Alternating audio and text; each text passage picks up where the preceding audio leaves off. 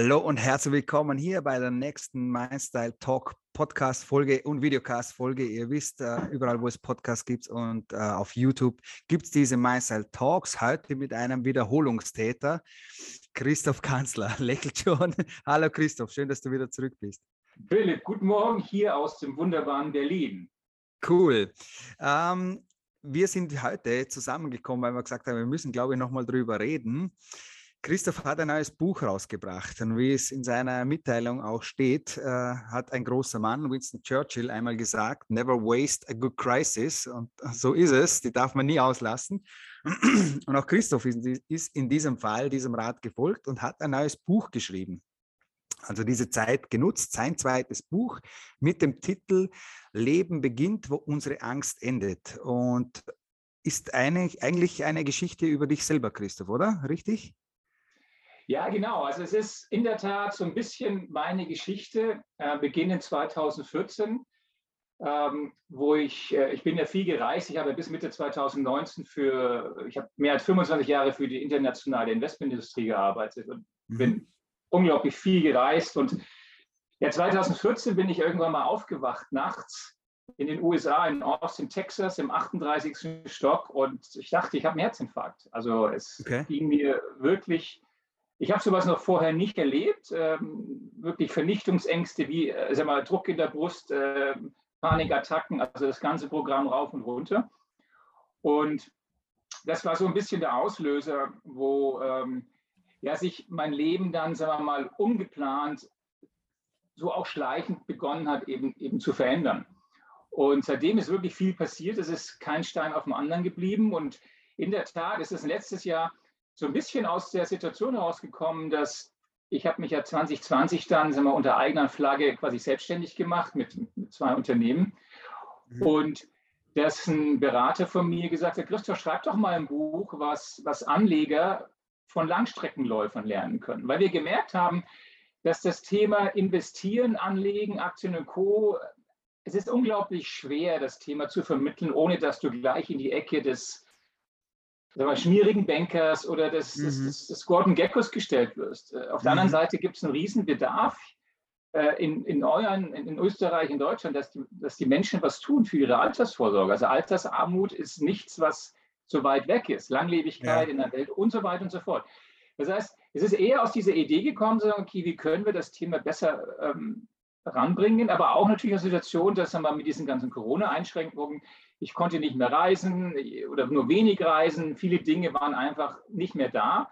Und dann habe ich einfach mal angefangen, wie gesagt, leeres Papier und äh, habe angefangen zu schreiben. Und das ging im Verhältnis zu dem ersten Buch, was ich geschrieben habe, selbst mit Aktionär, was also heute vor einem Jahr, also im Februar 2021 erschienen ist, lief das raus aus mir wie, wie Wasser. Ja? Das heißt, Super. ich habe innerhalb von kürzester Zeit habe ich 10, 12 Seiten geschrieben und aus einem ursprünglichen White Paper ist dann eben dieses Buch entstanden, ja. beginnt, wo unsere Angst endet. Und ich erzähle dort meine Geschichte, wie ich von einem 103 Kilo Schwergewicht zu einem ja, 68 Kilo ähm, Ultraläufer geworden ja. bin. Also ich laufe jetzt nicht nur Marathon, sondern ich laufe im Ultras, was alles länger ist als 42 Kilometer. Das ist verrückt.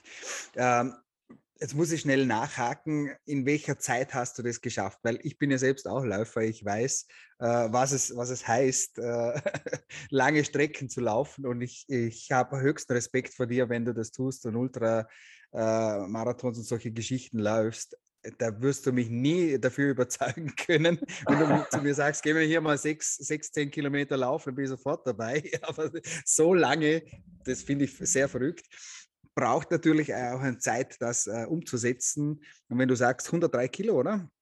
Ja. Ähm, du wirst nicht von heute auf morgen Ultramarathons laufen können. Wie hast du das geschafft und wie lange hast du dafür gebraucht? Das ist in der Tat, es war nie geplant. Das hätte man mir das 2014 gesagt. Ich meine, ich war schon immer in gewisser Weise sportlich gut, jetzt durch diese viele Reiserei. Wie gesagt, ich meine, das ist nicht nur in unserer Branche, auch in anderen Branchen, wenn du viel ja. unterwegs bist, wenn du viel, ich war immer auf der Kundenseite. Ich meine, ja, schwere Rotweine, später essen, ich habe Fleisch geliebt, halt all das, du baust halt über die Jahre konstant Gewicht auf. Mhm. Ähm, und ich habe aber früher sehr, sehr gut Tennis gespielt. Also ich komme aus einer tennisfanatischen Familie. Das Sport war, nie, war, war, nie, war, war nichts Unbekanntes für mich. Aber je schwerer du wirst, desto weniger machst du einfach, weil einfach der Spaß total in, die, in den Keller geht. Aber mhm. das war eben dann so der Auslöser 2014, wo mein Arzt gesagt hat, Christoph, du musst was verändern, äh, weil ansonsten bist du tot. Also es war wirklich ein Master Warning. Mein mhm. Körper hat halt gesagt, bis hier und nicht weiter. Und das ist ein Signal, was ich verstanden habe. Also mhm. wahrscheinlich hat das schon vorher geschickt, aber ich habe es nicht gehört oder nicht verstanden. Aber das war so brachial, war so emotional noch eingebrannt, diese, diese mhm. Zeit dann, dass eben du anfängst zu überlegen, was änderst du. Und ich habe eben angefangen, mein, meinen Essensstil zu verändern, weniger zu essen erstmal. Dann, du hast ja auch Entzug, du musst dich ja auch, mhm. der Körper entzieht sich ja. Also ich habe auch wirklich Entzugsphasen miterlebt, wo mhm. du dann eben anfängst, kein Alkohol mehr zu trinken. Ich trinke jetzt seit 2014 keinen Alkohol mehr. Ich habe mhm. keinen Schluck mehr getrunken.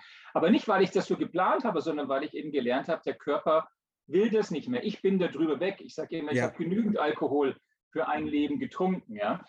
ähm, ich bin total pflanzenbasiert. Und dann gehst du auf so eine Reise, wo du dann im Grunde genommen Dinge machst, die du vorher eben nicht für dich vorstellbar erhalten hast.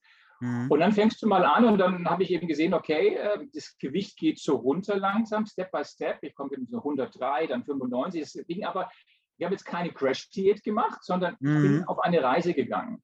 Mhm. Und dann im Grunde genommen habe ich irgendwann angefangen zu laufen und so richtig angefangen habe ich im Grunde genommen dann 2017, als in einem Meeting jemand gesagt hat, wow, hier in Berlin gibt es ein Rennen, das nennt sich Big 25. Das sind mhm. 25 Kilometer, das nennt es sich, kommt, das war der sogenannte Franzosenlauf, den es hier in Berlin gab. Mhm. Also da gibt es auch eine kurze Distanz. Und äh, der, der, der Kollege oder der Teilnehmer hat dann ganz groß gesprochen, ja, ich dieser Lauf ist in sechs, sieben Wochen und ich nehme jetzt mal teil, ich fange heute an zu trainieren. Da habe ich aber schon ein bisschen angefangen zu trainieren. Mhm. Und habe eben gesagt, okay, den laufe ich dann mal mit. Und das war dann so der Ausgangspunkt, wo ich gemerkt habe, wow, was geht? Du, du baust dich so langsam auf. Und aus diesem 2017 war eigentlich, ich dachte, das wäre so ein One-Timer, so ein mhm. Wettbewerb. Ich laufe es halt mal mit und dann ist es vorbei. und dann sitze ich aber in dem Olympiastadion, das ist das, was ich eben auch hier in diesem Buch beschreibe, und habe dieses unglaubliche ja, ich sag mal, dieses Glücksgefühl, ja, diese tiefe innere Zufriedenheit, nach der wir alle suchen. Ich sitze in diesem Stadion, damals waren es auch mit Zuschauern und ich sage, wow, was ist denn hier gerade passiert? Ja, cool. Und das ist, war dann so der nächste Punkt, wo du siehst, wenn du konstant Schritt für Schritt, aber kleine Schritte gehst, aber immer weiter gehst, was der Körper im Grunde genommen fähig ist zu leisten und wie du dich auch mental weiterentwickeln kannst. Mhm. Und richtig angefangen habe ich dann 2018 und baust ja immer mehr auf. Ich bin den ersten Marathon gelaufen 2018 und dann seit 2018 bin ich jetzt 19 Marathons gelaufen und fünf auf der Ultradistanz. Aber das ist ein Prozess. Das ist ein mhm. schrittweiser Prozess, wo du dich hinentwickeln kannst, nicht musst. Cool. Aber du, es ist dann auch so eine Art, du musst den Prozess lieben. Wenn du jetzt im Grunde genommen, wie gesagt, es gibt so diesen Spruch, äh, wenn du einen Halbmarathon laufen willst, trainierst du, läufst du, aber wenn du einen Marathon laufen willst, musst du dein Leben verändern. Und sagen wir mal, gerade mhm. die Ultradistanzen, da kannst du nicht drauf trainieren, sondern du musst dafür leben. Mhm. Weil im Grunde genommen jeder Tag ist Trainingstag und jeder ja. Tag, äh, ich sage mal, ist diese Kondition in diesem Level, den du dann hast, der da ja immer weiter nach oben geschoben werden kann. Du musst jeden Tag dafür kämpfen, weil er ist scheu wie ein junges Reh. Ja? Also diese mhm. Konditionslevels gehen recht schnell weg. Ja, verrückt, verrückt. Christoph, was ich fragen wollte, ist, du hast von diesem Moment erzählt im Olympiastadion. Würdest du sagen, dass auch das der Moment war, der dich neu definiert hat? Der, der, so der Auslöser, der letzte Auslöser war, der dich neu definiert hat? Oder war es die Jahre zuvor in Austin, Texas? Ich glaube, der auslösende Moment war wirklich in Texas. Da ist irgendwas passiert. Also, mein, ich bin jetzt schon in gewisser Weise spirituell, aber aber jetzt nicht an den klassischen Gott, aber ich glaube schon, dass mich da irgendwas berührt hat. Mhm. Äh, was auch immer, aber das war wirklich eine, das war so ein, das war der Tipping Point, wo sich mein Leben einfach anders verändert hat. Okay. Äh, das war der Point. Mhm. Das war dann eine Reise, die begonnen hat. Und ich hatte ja keine Ahnung, was da auf mich wartet. Aber dann gab es sicherlich mehrere Momente, wie eben diesen Moment im Olympiastadion, aber dann auch, sagen wir mal, wo du sagst, okay, jetzt hast du 21, dann gehst du 25, dann plötzlich, ja, 30 Kilometer sind heute, ich sag mal, ein lockerer Lauf in Anführungszeichen. Mhm. Aber das muss dein Kopf eben hinbekommen. Neben der physischen ja. Entwicklung ist es auch so, dass du eben mental dich entwickelst. Und das ist das eigentlich viel Spannende. Deswegen habe ich dieses Buch eben auch genannt, Leben beginnt, wo unsere Angst endet. Wir sind ja alle, äh, sagen wir mal, wir haben aufgrund unserer Entwicklung als Mensch haben wir ja diesen, diesen Fluchtinstinkt, diesen Überlebensinstinkt. Und alles, was eben aus unserer normalen Routine rausgeht, was uns eben wir, bedrohlich erscheint oder Stress auslöst, blockiert uns ja. Das ist ja diese typische Prüfungsangst oder wenn man vor mhm. Dingen steht oder Angst hat, ist es so, dass im Grunde genommen dein Kopf aufhört. Das ist unser Cortex, unser, unser, unser, unser neuester Part, der erst 100 Millionen Art 100 Millionen alt, 100 Millionen Jahre alt ist. Das ist das, was für die Rationalität ist. Das ist im Grunde genommen warum Diäten auch immer wieder scheitern, zu sagen, okay, dein Kopf, deine Rationalität sagt, okay, du musst weniger Chips essen, aber dieses wenige Chips essen im Grunde genommen löst dann quasi diesen Stress im Kopf aus und dann unser Fluchtzentrum macht dann zu und blockiert alles und du machst die Dinge so weiter, wie es ist, um einfach wieder in diesen normalen Balance rauszubekommen. Aber wenn du diese, diese Angstschwelle eben mit kleinen Schritten um, lernst zu umgehen und zu, quasi diesen Prozess fließen hast, kannst du Dinge erreichen, die du vorher nicht für möglich erhalten hast. Und dann hatte mhm. ich eben auch diese Momente, wo ich die ersten Ultras gelaufen bin. Ähm, in, also der erste Ultra war der Sachsen-Trail, wo du durch eine traumhafte Landschaft läufst mhm. und dann im Grunde genommen, ich beschreibe das auch in dem Buch, sagen wir, zwischen Kilometer, ich glaube 35 und 50 ich komplett ausgeklinkt war, weil mhm. dein ganzes Leben an dir vorbeiliest und dann plötzlich du merkst, was für Möglichkeiten noch da sind außerhalb dieses Bewusstseins, was du eigentlich dachtest, was dein Leben sein muss, weil wir uns ja alle mhm. definieren über unsere Limits. Aber da merkst du dann, wenn der, wenn der Geist frei ist, frei von diesen Ängsten, wo du hindenken kannst. Es ist mhm. unglaublich. Und natürlich diese körperliche ähm, Bestätigung und dieses Gefühl der verdammten Selbstwirksamkeit. Ja, das ist das, was dich dann ich möchte nicht sagen unbesiegbar macht, aber wenn du diese Schmerzbarriere durchläufst, sind Dinge möglich, die du vorher nicht erreicht hast. Das ist im Kleinen wie im Großen. Das kannst du im täglichen Leben auch immer wieder im Grunde genommen lernen und praktizieren. Ja, cool. Wollen wir nochmal zurückgehen an vielleicht diesen dunklen Ort, wenn man es so nennen mag, Austin, Texas. Diese Nacht, dieser Morgen, ähm, Herzrasen.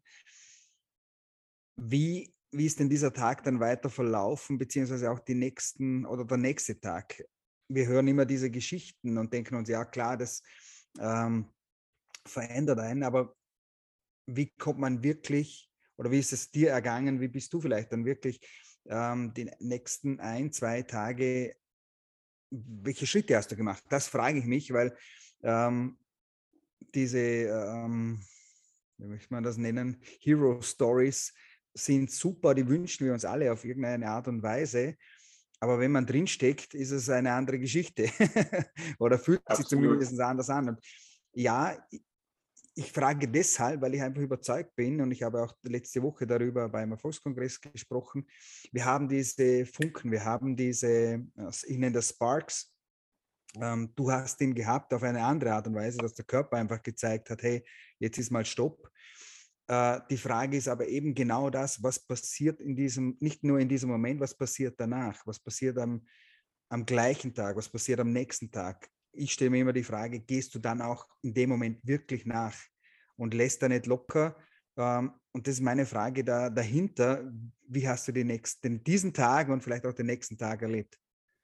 Ja, also es, es war so, dass das, wie gesagt, ich, das ist passiert. Ich bin damals von London nach, nach, nach Austin geflogen. Das sind elf mhm. Stunden. Und ich habe schon gemerkt am Flug, äh, dass irgendwie, also ich habe mich anders gefühlt. Ich habe zum Beispiel mhm. keinen Alkohol schon getrunken. Aber es war, meine Tochter war damals, hatte eine Grippe und ich dachte vielleicht, wie auch immer. Mhm. Und dann komme ich eben an und da war ich damals noch mit meinem, mit meinem Boss, der mit mir rübergeflogen. Sie waren dann nett essen und dann gehe ich ins Bett und dann hast du ja eh über die, diese, diese, diese, diese Chatlags, ich meine, das sind sieben Stunden, wo du ja eh, ich meine, ich war das gewöhnt zu der Zeit, aber du brauchst doch immer so ein bisschen, wie du, wie du dich einschwingst dann. Mhm. Und dann irgendwie nachts, ich glaube, es war zwei Uhr lokaler Zeit, wache ich eben auf, Schweiß gewartet und mir, wie gesagt, ich dachte, ich sterbe. Also es mhm. war wirklich, es waren wirklich Vernichtungsangst, Gefühle, mhm. Druck in der Brust, Panik.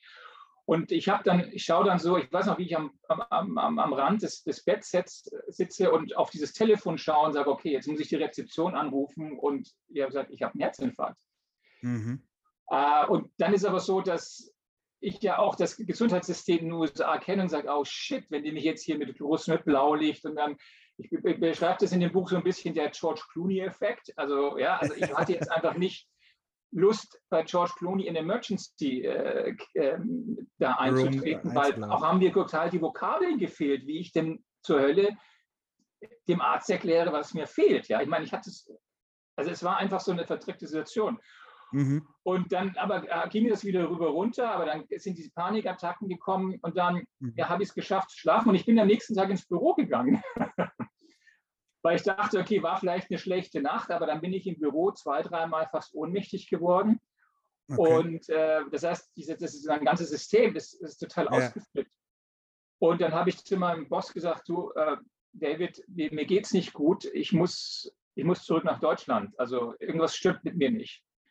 Mhm. Und ähm, dann habe ich mein Büro in Berlin angerufen und dann haben die mich auf die nächste Maschine zurückgebucht nach, nach, nach London und dann weiter nach, nach, nach Berlin. Und dann bin ich aber zum Flughafen und äh, dann ging es mir relativ gut. Äh, und das werde ich mein Leben lang nicht vergessen, Philipp. Und dann steige ich in die Maschine ein und äh, wie gesagt, du kennst dann diese, diese Abläufe, du hast dann Ablauf, wenn du das regelmäßig machst, du setzt ein, du gehst essen und dann schläfst du oder was auch immer. Mhm. Und dann wache ich halt über Grönland auf, wiederum mit einem kompletten ja, Vorfall. Jesus also Christ, ja. auf irgendwie, was ich, 14.000 Meter Höhe über Grönland oh und äh, wache ich auf und mir, ich dachte, oh shit, ähm, und dann noch in dieser Maschine, ja, in dieser Maschine, wo du sagst, shit, was machst du jetzt? Und du weißt, es ist keine. Und das war wirklich auch nochmal so der nächste Hardcore-Burner, wo du sagst, oh shit, jetzt müssen die hier irgendwo in Grönland landen und ich werde die Schlagzeile äh, Not, medizinischer Notfall und sonst was. Also das war wirklich, was ich mein Leben da nicht vergesse. Ich weiß, wie ich aufwache und dann sehe ich den Screen vor mir und dann siehst du gerade, wie eben die Flugroute über Grönland, ja, also es waren glaube ich noch drei Stunden oder vier Stunden bis London. Ich dachte, oh shit. Mhm. Aber ich konnte es damals schon mit Atmen irgendwie wieder in den Griff bekommen. Ich bin dann aufgestanden, okay. habe dann, bin dann rumgelaufen. Interessant ist, dessen haben so ein bisschen Verdacht geschafft, dass mit mir das nicht so richtig stimmt, weil ich einfach ausgeschaut habe wie ja, wahrscheinlich wie ein Geist. Aber ja, es ging dann irgendwie. Und irgendwie habe ich es dann in der Tat nach Berlin geschafft und ich bin direkt vom Flughafen zum Kardiologen gefahren. Mhm, dann. Okay. Und bin dann sofort an die Maschinen gekommen und der hat dann gesagt, ja, Herr Kanzler, äh, Sie schauen scheiße aus und Ihr haben Blutdruck, ihr habt gerade gesagt, das ist ein Space Shuttle zum Mond schießen können damit. Mhm. Aber Sie haben nichts am Herzen. Also das Herz war okay, äh, also es muss irgendwas anderes gewesen sein. Und das war dann schon mal wichtig und am Ende des Tages hatte ich mir eine ganz, ganz schlimme Magenschleimhautentzündung ein, eingefangen, die aber die Speiseröhre schon angegriffen hatte. Okay. Und durch, durch diesen Angriff der Speiseröhre, was schon nach oben gegangen ist, war das Zwergfell geschädigt und das Zwergfell steuert unser vegetatives Nervensystem. Und wenn das vegetative Nervensystem nicht mehr richtig funktioniert, flippt dein Körper aus. Das heißt, du kriegst die Panikattacken und die Herzrasen und so weiter. Mhm. Ähm, was also dann eine gute Erklärung war. Nichtsdestotrotz war das eben das Ergebnis von viel Stress, von falschem Essen. Und das war dann aber so mal so diese, diese drei, vier Tage, wo du eben nicht wusstest, haben sich heute so emotional noch eingebrannt. Also ich fühle das heute noch, wie es mir mhm. damals ging. Also ich spüre das auch. Also es kommt drüber. Und uh. das wirst du auch dein Leben lang nicht losbekommen. Und ich hatte auch danach noch bestimmt zwei, drei Jahre diese Panikattacken. Und dann immer in diesen Situationen, wo du halt dass du sitzt im Kino oder in leeren Hotelzimmern, wo du eben nicht die Kontrolle über die Situation hast, wo das alles wieder hochkommt. Wo du mhm. dann zwar weißt, rational, wow, ähm, es ist nichts vom Herzen her, es ist keine Gefahr, aber eben dein System eben entsprechend mhm. so ähm, mhm. reagiert, als ob du eben einen Herzinfarkt hast. Ja, das sind klassische mhm. Panikattacken. Und da kommt halt vieles dann auch so hoch aus der Vergangenheit, auch aus der Kindheit. Meine, wir haben alle unsere Kindheitstraumata, ja. Ähm, und dann fängt die Seele eben an, diese Dinge zu verarbeiten. Wahnsinn, verrückt, verrückt, verrückt. Trotzdem hast du dann auch den Sprung quasi geschafft von diesem Arzttermin in Deutschland äh, hin zu sagen, okay, ich muss jetzt was bewegen. Jetzt, das war dann der, der letzte Treffer und Kick, was zu bewegen. Das verarbeitest du sicher im Buch auch noch weiter. Ich möchte aber vielleicht diese Frage noch stellen, ähm, was ist äh, dein Bestreben vielleicht vorher gewesen und jetzt auch am Ende? Was möchtest du mit deinem Buch in diesem Moment mitgeben? Also was die Intention war, dieses Buch zu schreiben, erstens, ich habe so ein bisschen Blut geleckt durch das erste Buch. Also man sagt einmal Autor, immer Autor. Und ich finde diesen Prozess unglaublich spannend. Du fängst an bei einem weißen Papier und schreibst, fängst einfach an zu schreiben. Und am Ende des Tages kommt so ein Buch raus. Ich meine, ist, du hast die mhm. kont komplette Kontrolle darüber. Das ist einfach mhm. genial. Und was ich eben schon gemerkt habe, auch in der Zusammenarbeit, sagen wir mal, in vielen Jahren mit, mit, mit meinen Kunden, aber auch mit Menschen, dass wir alle diese, diese Ziele haben. Und ähm, diese Ziele aber zum Teil eben nicht erreichen, weil wir eben diese Ängste mit uns rumtragen, häufig unbewusst.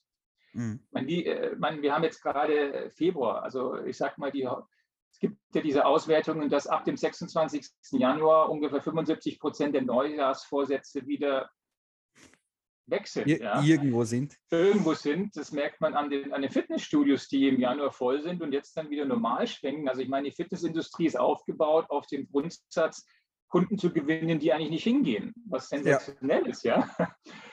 Und diese Intention, dieses Buch zu schreiben, war, ich sag mal, den Menschen oder auch, sagen wir mal, ja, zu zeigen, was möglich ist, wenn du eben, sagen wir mal, in kleinen Schritten dich deinen Ängsten stellst und eben Schritt für Schritt, sagen wir mal, Dinge veränderst, die du schon seit langer Zeit verändern willst.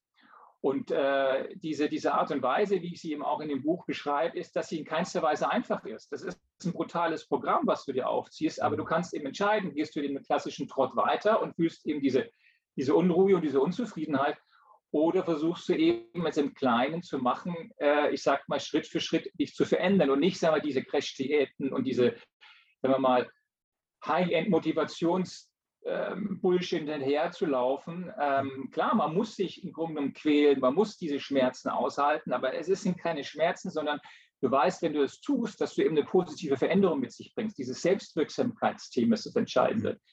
Aber wir bauen uns solche Riesenziele auf, die uns im Grunde genommen schon vorher erstarren lassen, weil unser Kopf es nicht im Grunde genommen hinbekommt. Er weiß nicht, wie er da hinkommen soll. Mhm. Und das andere, was ich eben auch geteilt habe in diesem Buch, dass du, du musst lernen, diesen Prozess zu lieben.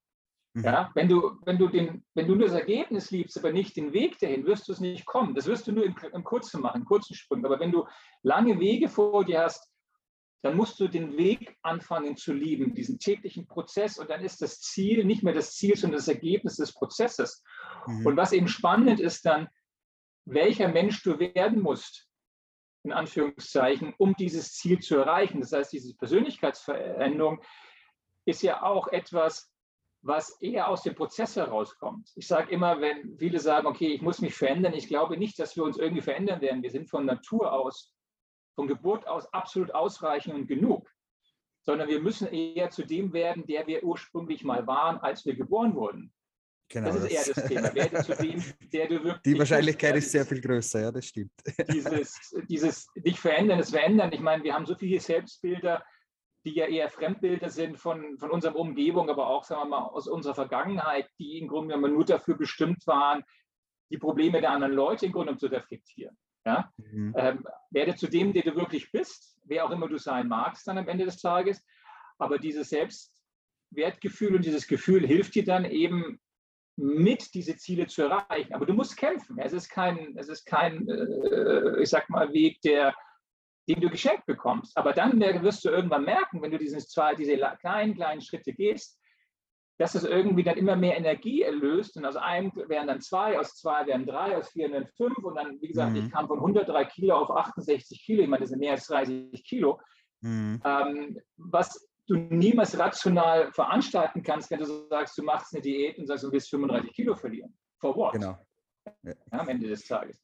Genau. Und das war die Intention des Buches, aber auch, sagen wir mal, den Leuten eben zu sagen, wow, es, es sind Dinge möglich, wenn wir eben uns unseren Ängsten stellen, aber Ängste sind jetzt nichts Böses. Ja, und ganz im Gegenteil, sondern sie zeigen uns nur unsere persönlich limitierten äh, äh, sagen wir mal, Vorstellungen auf. Mhm. Und dahinter wartet aber, sagen wir mal, die große Belohnung, wenn wir eben diese Ängste schaffen zu überwinden. Wie ein Sprungbrett, ja, vom drei Meter, wie ein Sprung vom Drei-Meter-Turm. Jeder weiß es, in der Schule muss man das machen. Ähm, du machst es einmal, hast es davor mega Angst, dann überwindest du dich und dann kannst du gar nicht mehr aufhören, wie, weil du es total geil fandest. Genau, das ist Irgendwann kommt die Euphorie, wie beim Laufen. Ja. genau. Äh, Christoph, ich würde gerne abschließen mit der Frage, ob es für dich schon wieder neue Wege, neue Pfade gibt, äh, ob du da schon wieder was Neues betreten hast äh, und im Kopf hast. Du hast jetzt gerade gesagt, es geht auch um den Prozess. Äh, hast du gerade irgendeinen Prozess schon wieder angestartet? Also der Prozess, wenn, wenn man sich das Laufen jetzt anschaut, also da ist es ja auch so, dass du dann immer weitergehst. Also im Moment bin ich auf der Ultraseite auf dem sogenannten 75 Kilometer Level. Das heißt, das erreiche ich ganz gut. Dieses Jahr habe ich mir, sagen wir mal, der große Meilenstein ist im Juni der Mozart 100 in Salzburg mit 108 Kilometer und 4500 Höhenmetern. Das ist unglaublich spannend, dahin zu kommen äh, viel Training, aber das macht Spaß. Also es ist wirklich etwas, wo du, wo du weißt, du musst jeden Tag trainieren, weil sonst wird es schmerzhaft ja, und äh, du wirst nicht ankommen. Mhm. Dazwischen sind noch so ein paar kleinere Elemente, die ich da mit reingeschoben habe ähm, durchs Corona. Äh, ich sage mal, ich komme ja von der Straße, Marathon, Straßenläufe. Ich habe jetzt auch angefangen durch Corona, weil eben viele Marathons abgesagt und das Traillaufen anzufangen, mhm. ähm, was hier in Berlin ein bisschen eine Herausforderung ist. Aber wir haben den Grunewald, wir haben den Teufelsberg, das beschreibe ich auch in dem Buch. Das ist das, was in der Laufbasis angeht. Und ansonsten ist es so, dass ich hier auch, sagen wir mal, eben mein Steckenpferd, ich komme aus der Investmentwelt und dieses Finanzeducation, da gibt es auch ein Kapitel drin, was eben, sagen wir mal, äh, Anleger von Langstreckenläufern lernen können. Das heißt im Grunde genommen der erfolgreiche Langstreckenanleger, was er eben tut, mhm. was er nicht tut. Und sagen wir mal, diese, diese Verbindung des Laufen und des Anlegens zu kombinieren, um es eben auf, auf eine andere Position in der Wahrnehmung zu bekommen, ist eigentlich etwas das, was wir gerade auch sagen wir mal, im Team hier versuchen, äh, die Leute eben dadurch sich mehr auseinanderzusetzen mit dem Thema eben Altersvorsorge, Wohlstandsanlagen und so weiter, um mhm. auf das Thema zu kommen, weil, wie gesagt, wir müssen da alle was tun, weil, ich sag mal, dieser klassische Rentensystem in der Form einfach nicht mehr funktionieren kann. Ja, das ist eigentlich so mhm. das, was im Moment ansteht und man muss halt auch mal abwarten, was jetzt dann mit Corona alles passiert.